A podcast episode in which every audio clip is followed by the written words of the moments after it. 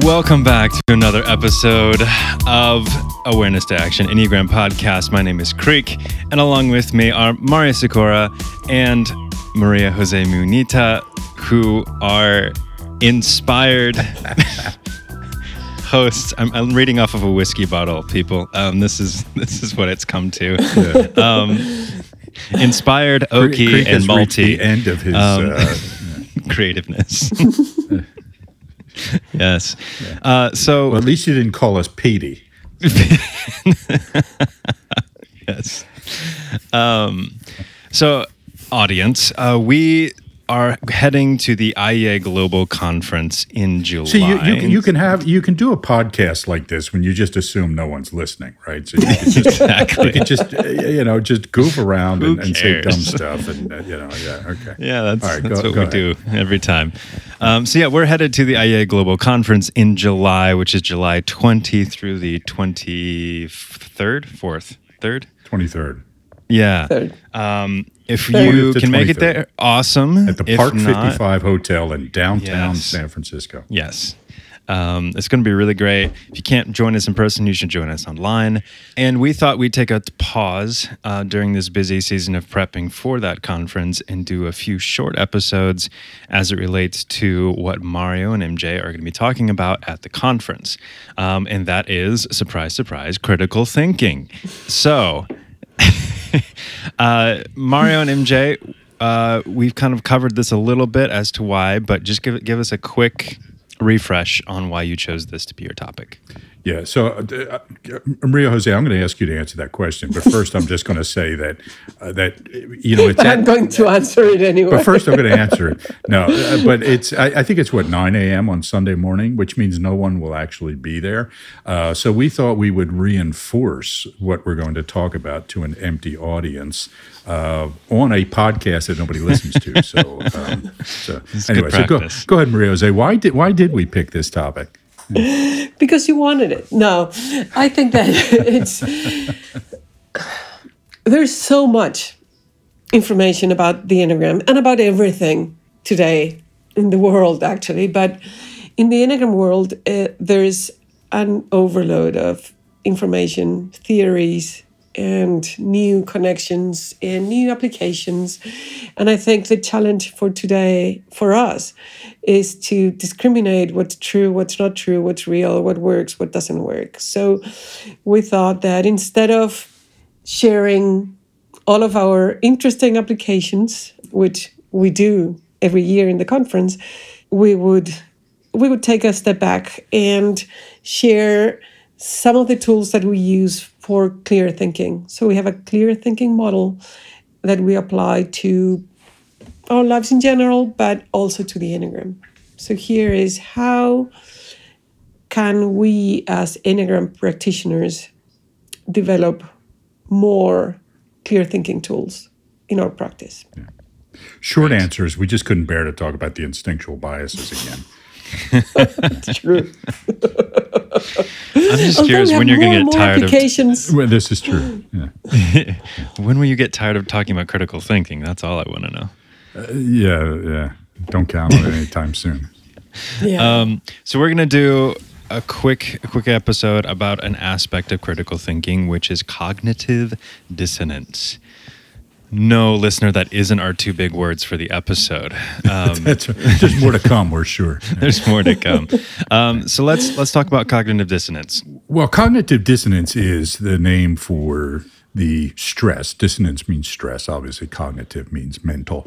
Um, it's the mental stress we feel basically either when we have two conflicting ideas. Okay, uh, one of them contradicting something that we believe already or want to believe, or when our behaviors don't match our our values or our self perception. So it causes stress, right? So um, th- this is an idea that goes back to a guy named Leon Festinger, who actually studied doomsday cults, right? And uh, Festinger was embedded with a uh, cult that was predicting the end of the world. And when they, um, when the end of the world did not happen according to their schedule, Festinger thought, oh, they're just going to wrap up and go home. And what actually happened was they doubled down on their beliefs and you know, found this new reason to justify why it didn't happen then, but why it was going to. And then he started noticing that people's minds tend to block out inconvenient information. And this became known as the stress inconvenient information causes, became known as cognitive dissonance. And our minds react to it in a variety of ways. And the, you know, so you might ask, well, what, so what? You know, why are we talking about this on this podcast? And uh, one of the reasons is because it shapes the way we think about ourselves. It shapes the way we think about the world. Shapes the way we think about our enneagram types, and it shapes our enneagram theory as well. So we think it's a really important under, uh, idea to understand for everybody, but particularly for people who are using the enneagram in their work. And it happens all the time. Look, I'm a big fan of this concept. I hate to feel it, but I love to see it because it I, it's like catching myself in the act. And of course, you can see other people do it, and, but when you feel that stress, it is interesting to see what's causing it. So this is, as Mario was saying, this mental stress or conflict that when there's kind of new information that comes that com- contradicts what we believe or what we the idea that we have about ourselves or, or the world we just don't know what to do with it so for example if i'm if if just to give a, a an enneagram related example if i think that i'm an eight or okay let's say that i'm a one and i see something that contradicts that assumption it's really hard for me to embrace or to be curious about it because that means that I was wrong before. So there's a stress. So it's hard for me to even look at it. So, no, maybe that's because um, I did that different thing because I was, I don't know, to relax or to this or to. I will find probably ways to disregard that new information because if I do, if I do look into it, it might mean that I was wrong. And I'd want to believe that I was wrong. So it's, we feel that stress and then we resolve it in different ways. But that stress is the cognitive dissonance. What's an example, a personal example from you two, of a way in which you experience cognitive dissonance? How much time do we have? yeah, right. Yeah. Let's see. Recent, I, I, the most recent example. Yeah. Well, uh, you know, okay, I'll, I'll give you one that's just real simple and practical. I get up in the morning and look in the mirror, and that's not what I expect to see, right? uh, you know, so right because in my mind, I am much younger than what the mirror reflects, and so I think of ways to rationalize it. Okay, well, I just woke up, or you know, whatever, and uh, you know, and as soon as I walk away from the mirror, my perception of myself just goes back to the way it was right? So I don't look in mirrors, uh, you know, any more than I have to, that sort of thing. So that's just a basic life example. Um, but you know, one of the ways in which we see this quite often in our work is uh, it's it's fairly common for people to come to me after an enneagram workshop that we do for people who are you know already enneagram trained, and there's always somebody who is questioning their Enneagram type, right? And wants to, can I, can I, can I talk to you? Yeah, right. So you get this question, you see it coming a mile away, right? Because you can see the person in the audience and you can see them flinching and you can see their friends looking at them thinking, wait a minute, you, you know, something's wrong here, or, or, whatever. And then they sheepishly come walking up to you and they say, hey, can I talk to you? And so they express their doubts about uh, their type. And then if it's somebody I know fairly well, I'll give them my feedback. Or if it's somebody I don't know that well, I'll ask them questions, etc. And I might suggest to them, you know, well, since you asked me, here's what I see. And then it never, ever fails that, especially if they've been teaching the Enneagram for a long time, they come back to me afterward and say, you know, I've been thinking about this and I really am the type that I thought I am. And they go back to believing that until the next time I see them. And then they ask me again, right? Or they just won't let it go and they ask other people, et cetera. Okay. So there's this stress over, I think I'm this, and I am publicly identified as this Enneagram type, but I don't really believe it and I don't know what to do. Why do you think it is that most people, when they experience cognitive dissonance, they retreat back to what they've known previously? And and kind of second, the second part of that question is what? How would you suggest people go about eh, leaning into that cognitive dissonance? Yeah, I think that the the problem is that we have an idea about ourselves. So we think we are good Enneagram professionals, for example, that we know how to type. When we see a potential mistake, it's it's hard not to say not to think, okay, I'm good at this and I cannot make a mistake. The other option is I'm really bad at it we have a hard time thinking, I'm usually good at it, and now I made a mistake. That we cannot reconcile. So we either we are good or we're bad at it. And nothing is black or white. It's gray. And we're sometimes good at it and make mistakes.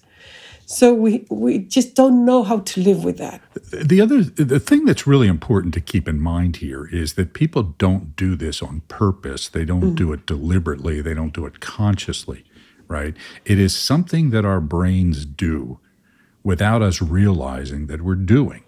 And the the psyche has all these mechanisms to enable us to get rid of information that causes us stress below the surface of our awareness, right? So, confirmation bias, for example, rationalizations, evasions, forgetting, right? I mean, just the brain equips us to do this. And so, this is why I used to get frustrated with people when this conversation would happen, primarily because you just wasted an hour of my time, right? Um, but and they are um, going to badmouth you now. Uh, that well, and that's what happens. Saying, yeah, that, you're saying that they're another type. yeah, that, that's what happens. Oh, he told me I'm a different type. Oh, you asked me, you know. I mean, you know, I, I, don't, I don't seek people out to tell them they're the, you know, they've misidentified. But uh, so, uh, but the thing is, is that we can't see ourselves doing it, and this is why it's so dangerous, right? Because we all do it. You know, there's kind of a joke about cognitive dissonance. It's that it's that thing that other people do, right? Well, we all do it, okay? And we do it just because we're human and that's the way we're wired, right? To push conflicting ideas out of our minds so that we don't have stress. And we want to feel good about ourselves. We want mm-hmm. to meet the ideas and assumptions that we have about ourselves. And when there's something that contradicts that idea about ourselves, we tend to reject it. We feel stress and we tend to reject it. There's a really, really good book, um, Mistakes Were Made, but Not by Me. It's uh, by Carol Tavris and Elliot Aronson. Mm-hmm. And that's a really good resource. And Carol Tavris has several videos as well in YouTube which are interesting. And she mentions a lot of examples there. But it's a way to feel at peace with ourselves, primarily. It's it's one of those things that's really really important to pay attention to and to recognize that we all do it.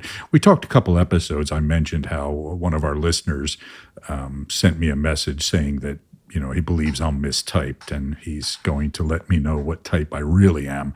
And you know, when I've had people reach out to me a couple of times like this before, and you know, and at first you're like a little irritated, then you're like, ah, whatever. But the the question for me is, and and I like the way this guy framed it was, what evidence would it require for you to see that you're mistyped, right? And that's a good question because you know I don't know. And so if I were mistyped, and if somebody made a compelling case that I'm a different type you know, I have to sit and reflect on, well, what is it, you know, in me that's resisting this? Or am I, you know, just experiencing cognitive dissonance here and discrediting information that I don't like? Okay. Um, so it keeps us humble to recognize that we do this, that our assessments about other people you know, uh, might, you know, be off. Okay. And, you know, and this is the other side of this, right? Like if I, you know, have this idea, Creek, that you're a nine, and every time I see something that's actually fourish, it causes me dissonance. So, you know, these cognitive biases cause me to dismiss it, right? And hold closer to my theory because heaven forbid I make a mistake in assessing somebody's Enneagram type. It's really an important idea to keep us humble in our work mm-hmm. with the mm-hmm. Enneagram. And I imagine cognitive dissonance, no matter what form it takes, it's the the difficulty piece is it's has to do with identity. Either your how you identify yourself as a four, as a nine, or whatever, or as I am the person who sees clearly. And that that, that to me, that is why cognitive dissonance is so difficult um, for people to mm-hmm. work through. Yeah, it's it, we like Maria Jose said, we have this need to hold ourselves in high regard, right? Even if we have low self-esteem, there's still this part of us that wants to believe we're a good person. Uh, you know, Aaron Beck wrote a book called Prisoners of Hate, where he talks about, you know, how nobody gets up in the morning and says, I'm going to do the bad thing today. Or I'm going to do the wrong thing today. You know, he was the founder of cognitive behavioral therapy. And he said, look, even Hitler thought he was doing the right thing. Right. So we all think we're doing the right thing. We might decide we're going to get up and rebel against you know the norms of society or whatever but we're doing that because we think it's right. So anything that tells us well maybe you're wrong is not something we want to accept. I was thinking that there's like a counter example in terms of something good that we do that might not fit our idea about ourselves or something good that happens to us. Like for example yeah. I, I will generalize but let's take a four who thinks that everything that happens to them it's kind of negative and it will be hard for a person like that to see what's good. And if they have good luck in some ways they might resist that and struggle with it because it doesn't fit the idea they have about themselves or their lives so it can happen in any way. But it's just there's new information, and when there's a clash with the ideas that I have about myself or the world, um, I feel distress. And it's hard to see it for what it is because I resist it. Great. And that's it for cognitive dissonance. You can, of course, uh, come to the conference and hear more on this, be able to ask questions um, of Mario and MJ at the conference, or you can attend the online event. Um, but make sure to sign up ASAP as we are coming up on that date. So we will see you next week, and we'll be talking more about clear thinking. Thanks for listening to the Awareness to Action Enneagram podcast. If you're interested in more information or talking to Mario, MJ, or myself, feel free to reach out to us through the links in the show notes or by emailing info at awareness2action.com. All episode transcriptions and further information can be found at awareness2action.com slash podcast.